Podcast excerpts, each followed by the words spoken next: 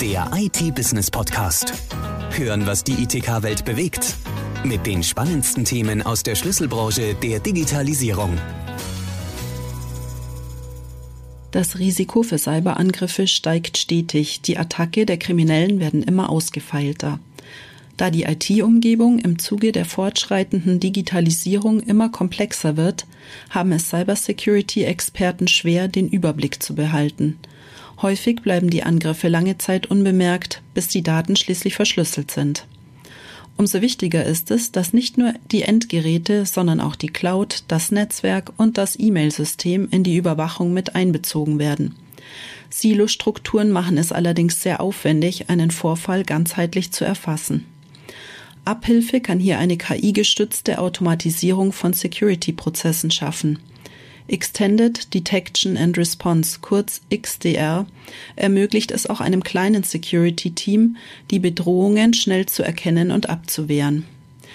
Was hinter der Technologie steckt und ob die Unternehmen damit dem Fachkräftemangel entgegenwirken können, erklärt uns Tanja Hofmann, Lead Security Engineer bei Trellix im IT Business Podcast. Hallo Frau Hofmann, schön, dass Sie Zeit für uns haben. Vielleicht könnten Sie zunächst kurz erklären, was ein Lead Security Engineer macht.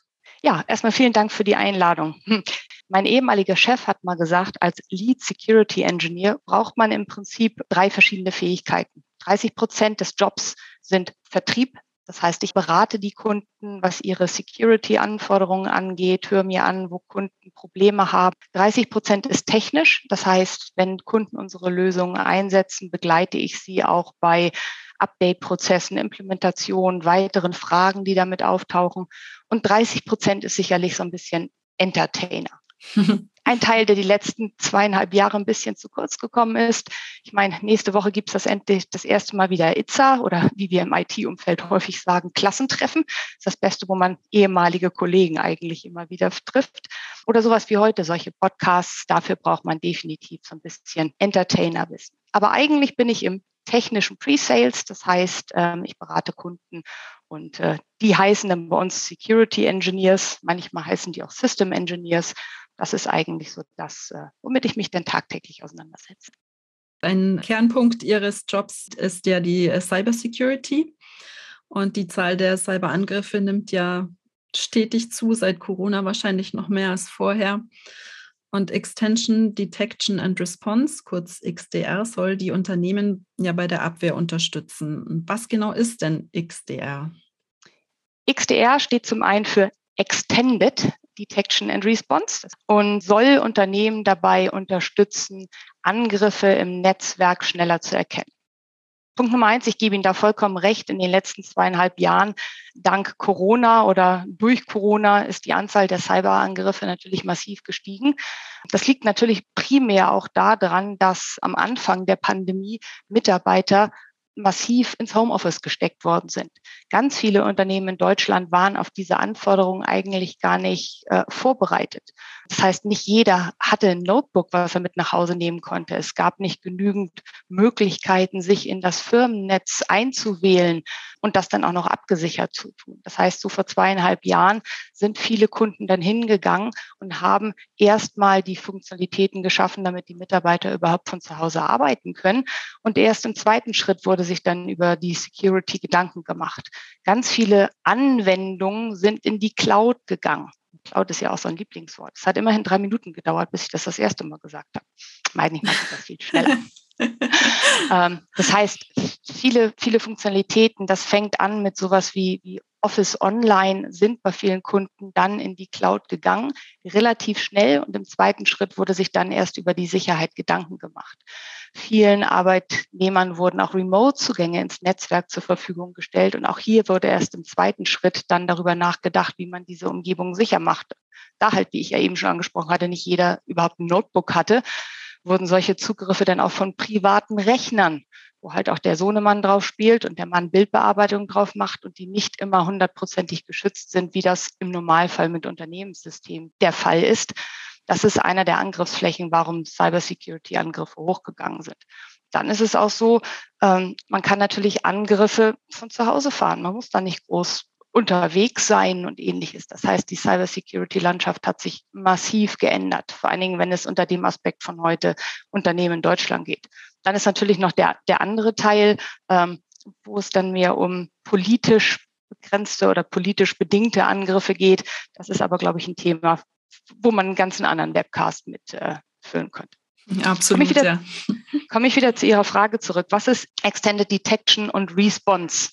Eigentlich ist das Ganze ein Begriff, der vor ein paar Jahren, ich glaube, das war 2018, unter anderem von Gartner mitgeprägt worden ist. Gartner ist ja ein Research-Unternehmen aus den USA, die sehr stark Analysen dahin betreiben, wo sich Produkte von Herstellern hin entwickeln sollten, wo auch Gespräche mit Herstellern stattfinden, wie man in erster Linie Security-Landschaften beim Kunden ähm, sicherer machen kann. Und da purzeln dann ganz häufig solche drei Buchstabenabkürzungen bei raus.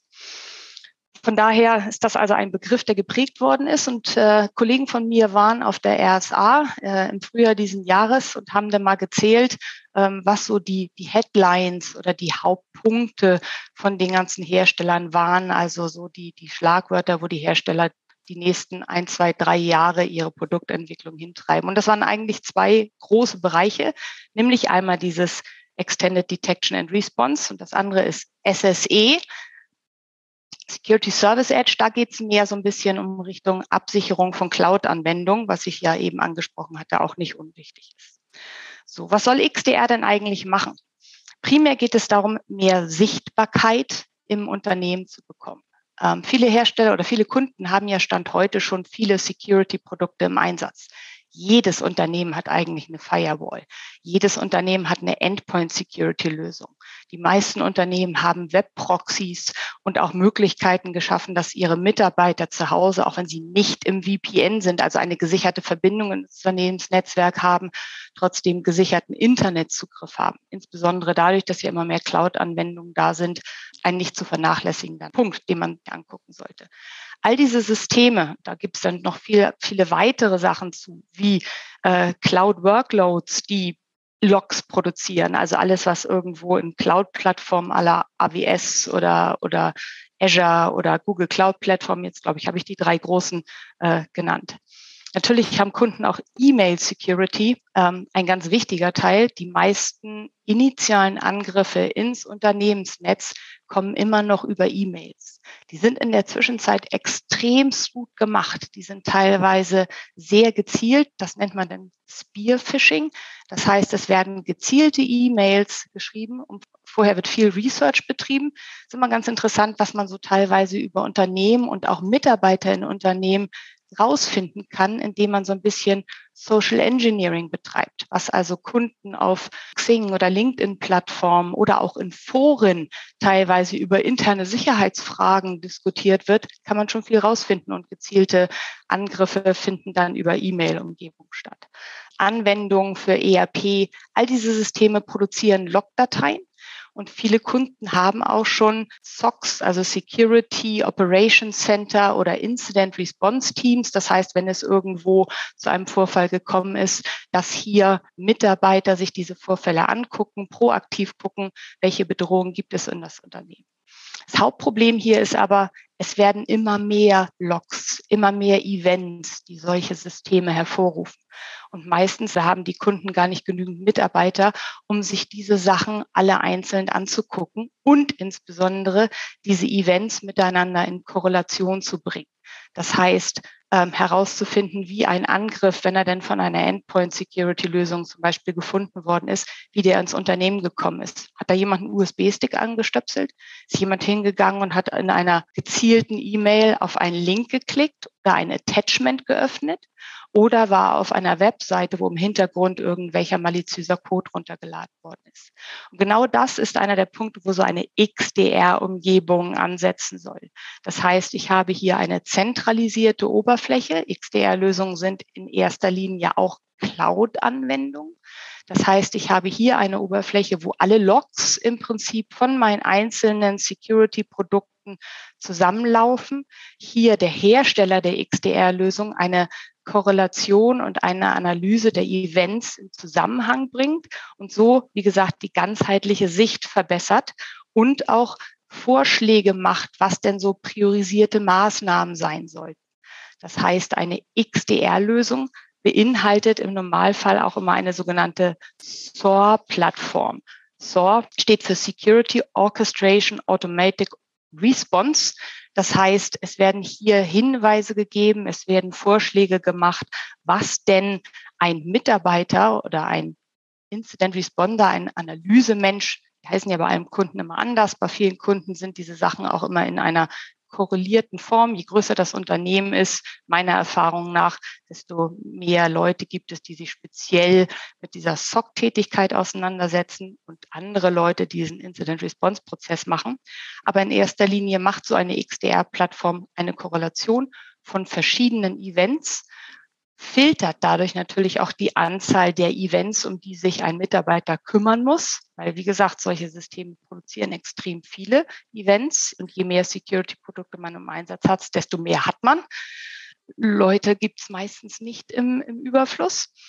Und dann hilft so eine XDR-Plattform im Endeffekt aufzuzeigen, hier kam eine E-Mail rein. By the way, der und der und der Mitarbeiter hat die gleiche Mail auch bekommen. Der hat aber scheinbar noch nicht auf das Attachment geklickt.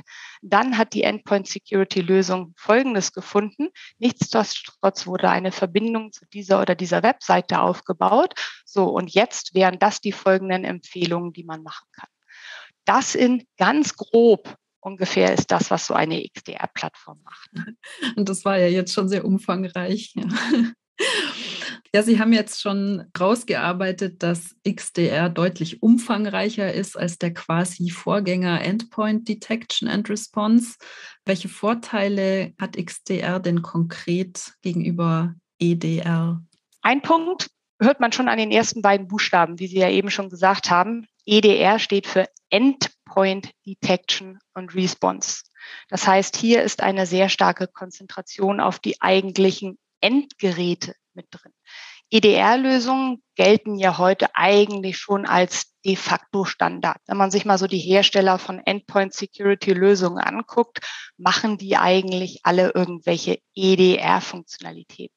Vielleicht ganz kurz nochmal zur Klärung. EDR-Lösungen unterteilen sich meistens in zwei große Bereiche. Auch Gartner macht da eine Differenzierung noch zwischen, nämlich einmal EDR, Detection und Response. Das heißt, irgendwas, da komme ich gleich ein bisschen genauer drauf zu sprechen, irgendwas erkennt irgendwas anhand der Daten, die diese EDR-Lösung liefert und dann kann man was tun.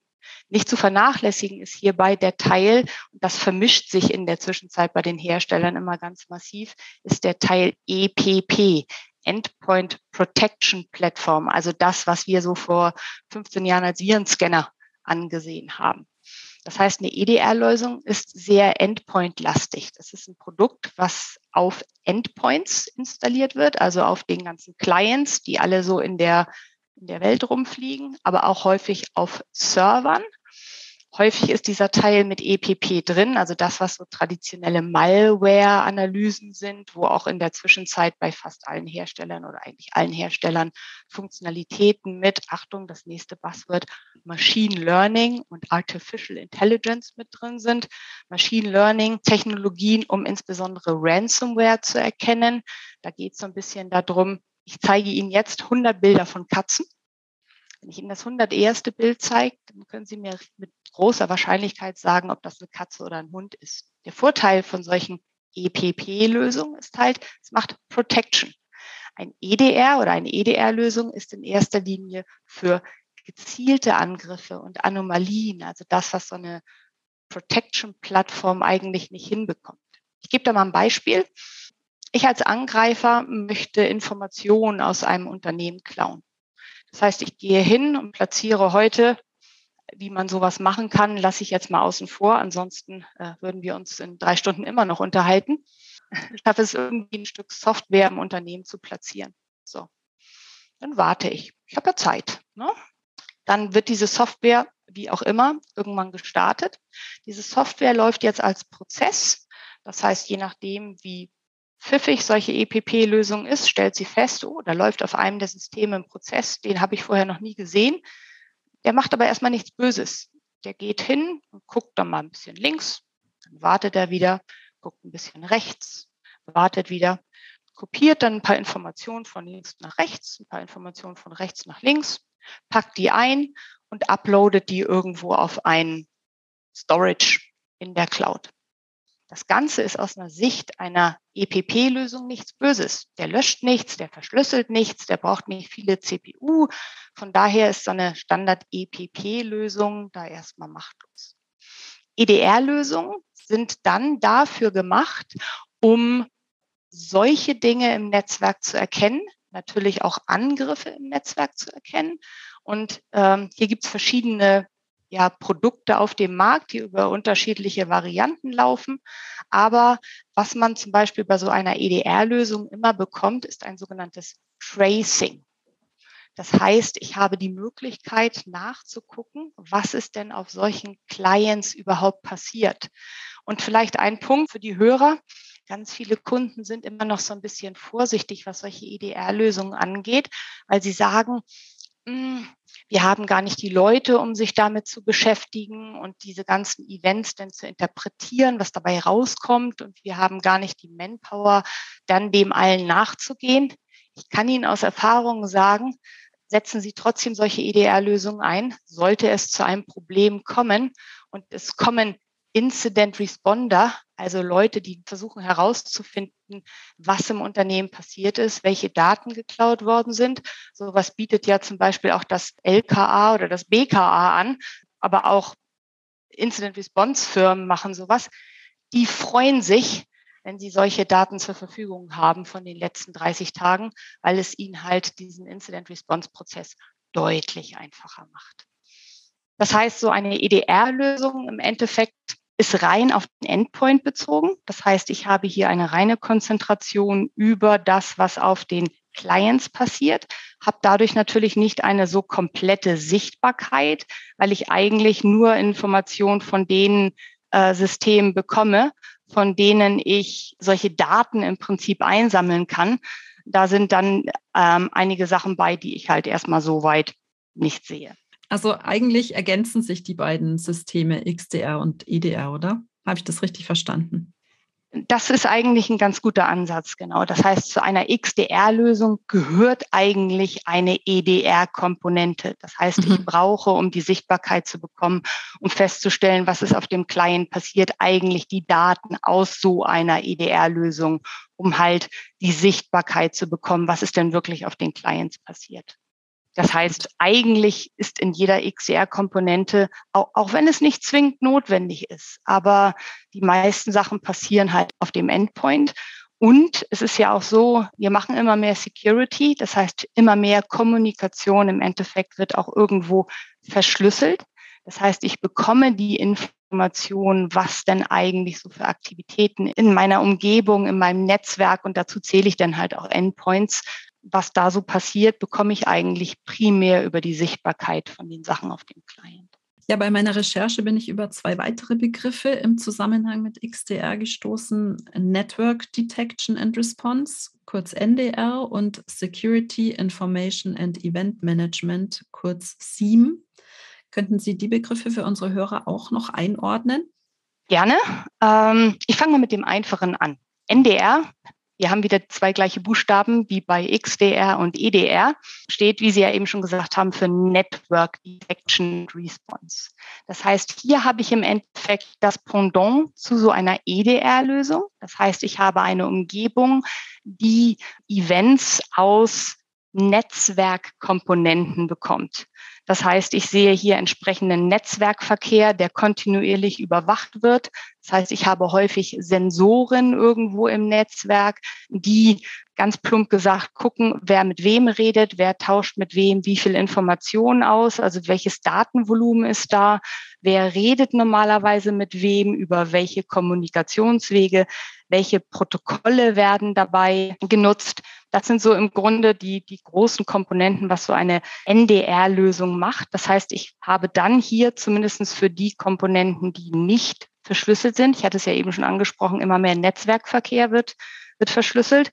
Das ist auch immer einer der Grundpunkte, wo ich zum Beispiel mit Kunden rede, wenn die äh, Webproxys im Einsatz haben und ich dann frage, ob eine sogenannte SSL-Analyse gemacht wird Ähm, dann kommt immer, nee, dann denke ich mal, dann kann man den Proxy auch fast in der Zwischenzeit schon weglassen. Wenn Sie also im Internet surfen, ist 95 Prozent des Webtraffics verschlüsselt. Das heißt, ich kann gar nicht sehen, ob da Malware in einem Download drin ist, wenn ich nicht hingehe und eine sogenannte SSL-Analyse. Viele Kunden reden auch immer von, wir brechen den Netzwerktraffic auf, was technisch richtig ist, aber das, das führt dann immer so, na, so negativen Touch. Das heißt, so eine NDR-Lösung ist primär für die Überwachung des Datenverkehrs und des Netzwerksverhalten. Die lernen dann auch. Und so kann dann zum Beispiel ein Alarm generiert werden, wenn plötzlich ein System, was vorher nie versucht hat, mit einer bestimmten Umgebung zu reden, wenn da Kommunikation aufgebaut wird. Oder wenn ein Server weil er zum Beispiel mit Malware oder mit einem Angriff malträtiert worden ist. Ganz häufig werden Angriffe, um möglichst unauffällig zu sein, ja, im Netzwerk verteilt. Das heißt, ich habe den ersten Rechner, den ich infiziere, der sucht sich dann einen weiteren Rechner, wo er dann weiter hingeht, ähm, wo er dann vielleicht auch höhere Rechte mitbekommt, weil er irgendeinen Exploit nutzt. Und NDR-Lösungen bieten dann die Möglichkeit, solche Dinge aufzuzeigen. Im Prinzip macht eine XDR-Lösung sowas auch mit vorausgesetzt eine XDR-Umgebung bekommt die entsprechenden Logs aus solchen Netzwerkkomponenten. Man kann das aber auch in Kombination betreiben. Ich hatte ja Anfang schon gesagt, XDR-Komponenten sind eigentlich bei allen Herstellern sehr cloudlastig. Das heißt, da gehen meine Events irgendwo in die Cloud. Ich habe dann aber bei vielen Herstellern die Möglichkeit, schon vor Ort beim Kunden im internen Netzwerk eine Vorkorrelation zu betreiben. Das heißt, wenn ich irgendeine lokale Komponente habe, die lokal die Logs einsammelt und dann da schon mal so ein paar Sachen rausfiltert und dann auch, das ist ja vor allen Dingen in, in Deutschland oder im deutschsprachigen Raum nicht unwichtig, personenbezogene Informationen raussortiert, bevor die Daten in die Cloud gehen, wie Usernamen oder IP-Adressen oder solche Sachen. Das ist das, was so Network Detection and Response Lösungen machen. Das heißt, sie suchen Abweichungen vom Normalverhalten, produzieren dann ein Event nach dem Motto, geh da mal gucken. SIEM ist ein deutlich umfangreicheres äh, Konzept. SIEM-Lösungen gibt es ja schon relativ lange auf dem Markt. Und äh, wenn mich Kunden fragen, Frau Hochmann, was ist denn der Unterschied zwischen einer SIEM-Lösung und einem XDR und warum brauche ich jetzt XDR und SIEM ist eigentlich so ein bisschen out? In ganz kurz kann man eigentlich sagen, eine XDR-Lösung ist ein SIEM, was in erster Linie aus der Cloud kommt, wo der Hersteller der XDR-Lösung hingeht und sogenannte Playbooks und Korrelationen vorbaut. Was das ist, gehe ich jetzt gleich ein bisschen näher drauf ein. SIEM-Lösungen, wie ich ja eben schon angesprochen hatte, gibt es schon relativ lange auf dem Markt. Ähm, die kommen eigentlich primär aus, aus so Log-Management. Damit fing das eigentlich an. Das heißt, ich habe irgendwo eine zentrale Stelle, wo die Logs aus meinen ganzen eingesetzten Komponenten zentrale hingehen damit fing es eigentlich so vor oh, vielen, vielen, vielen Jahren an, um den Mitarbeitern die Möglichkeit zu geben, an einer zentralen Stelle Logs zu durchsuchen. Das heißt, wenn ich Troubleshooting mache oder wenn ich aus Security-Sicht wissen möchte, was ist denn zu dem Zeitpunkt auf den Systemen passiert, hat man ganz früh schon angefangen, zentrale Logstellen dafür zu bauen. Das heißt, es gab irgendwo einen Log-Server, wo dann die Events, was auch immer die Anforderungen in Deutschland sind, gesammelt worden sind. So haben viele SIEM-Lösungen im Prinzip angefangen. Und dann ist eine SIEM-Lösung halt nicht nur ein Log-Management, sondern ich habe dann auch die Möglichkeit, auf den ganzen Logs, auf den ganzen Daten, die von einer SIEM-Lösung normalisiert werden, damit man diese Daten überhaupt miteinander vergleichen kann.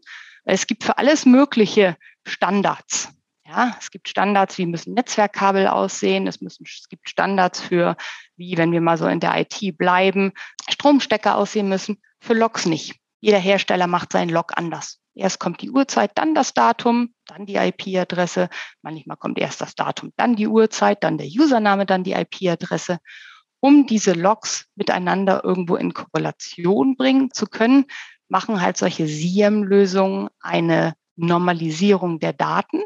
Und dann habe ich als Kunde, als SOC-Team die Möglichkeit, mir zum einen sogenannte Korrelation darauf zu bauen. Und ganz häufig stellt auch der Hersteller von so einer SIEM-Lösung bis zu einem gewissen Grad solche Korrelationen zur Verfügung. Ähnlich wie das, was ich vorhin beim XDR erklärt habe. Das heißt, ich kann hier sagen, wenn dies passiert, dann das passiert, dann das passiert, dann das passiert, dann erzeugt ein Event. Als einfachstes Beispiel kann man hier sagen, wenn ein Angriff irgendwo im Netzwerk erfolgt und Angreifer haben in der Regel Zeit, zumindest wenn es gezielte Angriffe sind, und ich möchte gerne Passwörter herausbekommen. Und ich habe woher auch immer irgendwo eine Passwortliste, habe also irgendwo Credentials geklaut und will jetzt gucken, ob auf welchen System die gehen. Dann gehe ich jetzt als Angreifer hin und probiere auf Server 1 einmal aus, ob das Passwort funktioniert. Geht nicht. Dann warte ich einen Augenblick, suche mir einen anderen Server, probiere das wieder aus, ob das Passwort da funktioniert.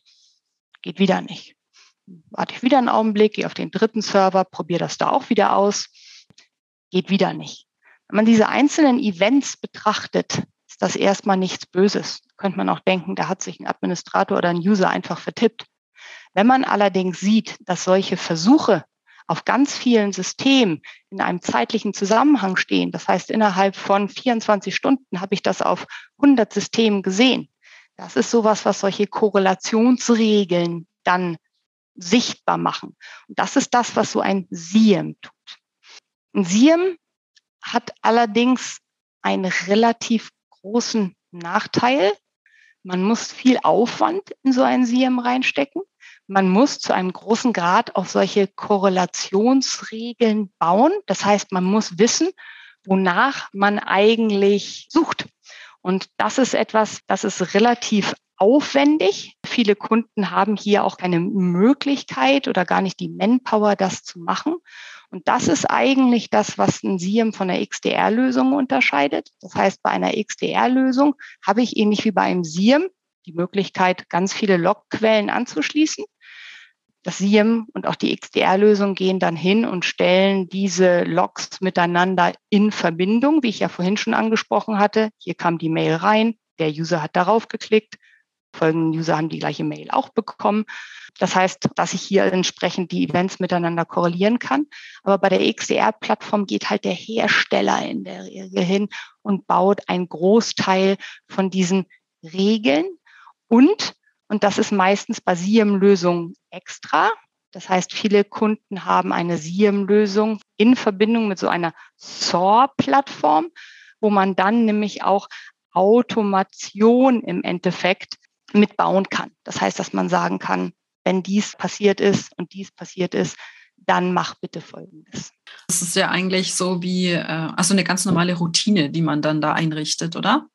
Genau, das sind sogenannte Automatic Responses. Das ist immer so ein bisschen davon abhängig, äh, welche Zielsetzung der Kunde damit hat. Aber viele Sachen sind, sind immer gleich.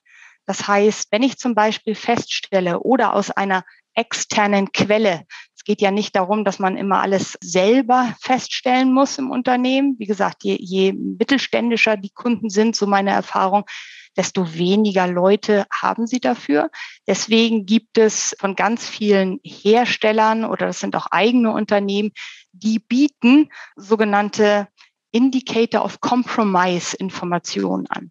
Das heißt, äh, viele Firmen beobachten, was denn so an Cyberangriffen da in der Welt passieren und liefern dann zum Beispiel Listen mit IP-Adressen, die im Moment für Angriffe genutzt werden. Listen mit IP-Adressen, wo aktuell Schadsoftware zum Herunterladen ist oder Listen mit Hash-Werten, wenn diese Hash-Werte im Unternehmen auftauchen, also wenn eine bestimmte Datei im Unternehmen auftaucht, erstmal unabhängig davon, wo die herkommt, dann ist das was, was aktuell böse ist. Das nennt man Indicators of Compromise. Und äh, solche Listen, das sind im Endeffekt Textdateien, wo Hashwerte drinstehen, wo IP-Adressen drinstehen, wo, wo URLs von Webseiten drinstehen. Solche Sachen kann man zum Beispiel automatisiert importieren und dann sogenannte Playbooks hinterlegen und sagen, wenn diese IP-Adresse von einem meiner Systeme angesprochen wird, dann mach bitte Folgendes. Und der Vorteil von so einer Lösung oder von solchen Responses ist, da muss man sich einmal drüber Gedanken machen, baut sowas ein, wenn das eh nicht schon so als Standard Playbook von der Lösung mit schon zur Verfügung gestellt wird, gehe ich halt einmal hin und sage, wenn auf einem System Malware gefunden wird, dann mach Folgendes. Wenn irgendwo eine IP-Adresse uns bekannt wird, die definitiv nichts ist, mit dem man reden möchte, dann gehe bitte automatisiert hin und blocke diese IP-Adresse zum Beispiel auf dem Webproxy. Dafür brauchen die Produkte, die man mit so einer XDR-Lösung verbindet, in erster Linie sogenannte API-Interfaces. Das heißt, dass man automatisiert überhaupt da was machen kann. Ich weiß, dass viele Kunden mit automatisiert immer so ein bisschen in Wietracht sind, kann ich auch zu einem großen Teil verstehen.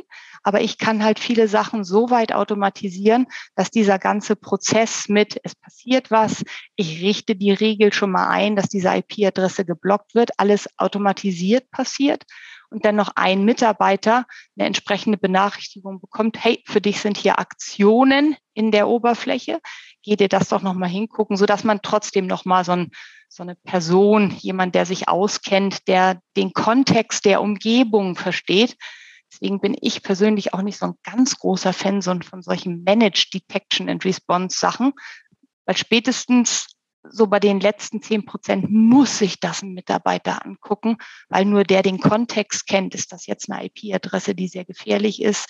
Ist das ein System intern, auf dem nur, das immer so schön heißt, das Menü der Kantine draufsteht, wobei ich gelernt habe, das ist ein definitiv wichtiger Server, ähm, haben mir Kunden erklärt, wo man dann gucken kann, was es zum Mittagessen gibt. Äh, oder ist das ein System, auf dem wirklich relevante Daten, wie zum Beispiel Patente liegen? Die Masse an versteckten Bedrohungen überfordert die Sicherheitsanalytiker ja häufig, vor allem in kleinen Unternehmen, da hier meist nur begrenzte Ressourcen zur Verfügung stehen. Und eben durch die von Ihnen erwähnte Automatisierung kann ja auch XDR helfen, den Überblick über die Cyberangriffe zu behalten. Können Sie nochmal die Vorteile zusammenfassen, bitte? Die Vorteile sind in erster Linie, XDR-Plattformen laufen in der Cloud. Das ist natürlich immer für einige Kunden noch so ein bisschen schwierig. Das hat auch immer was mit Datenschutz und sowas zu tun, auch wenn die, die Cloud dann bei den meisten Herstellern auch irgendwo im europäischen Raum zu finden ist. Viele Kunden ja aber sich in der Zwischenzeit mit Cloud-Umgebungen beschäftigt haben. Also Großteil hat in der Zwischenzeit Office Online. Das ist ja eigentlich das Erste, wo damit viel angefangen ist. Der Vorteil von solchen Lösungen, wenn die vom Hersteller als äh, SaaS-Lösungen betrieben werden, ist, man muss sich nicht um Updates kümmern, man muss sich auch in diesem Fall bei XDR-Lösungen nicht um viele neue Playbooks kümmern oder um das Einspielen von neuen Konnektoren, um halt andere Datenquellen entsprechend mit anzuschließen.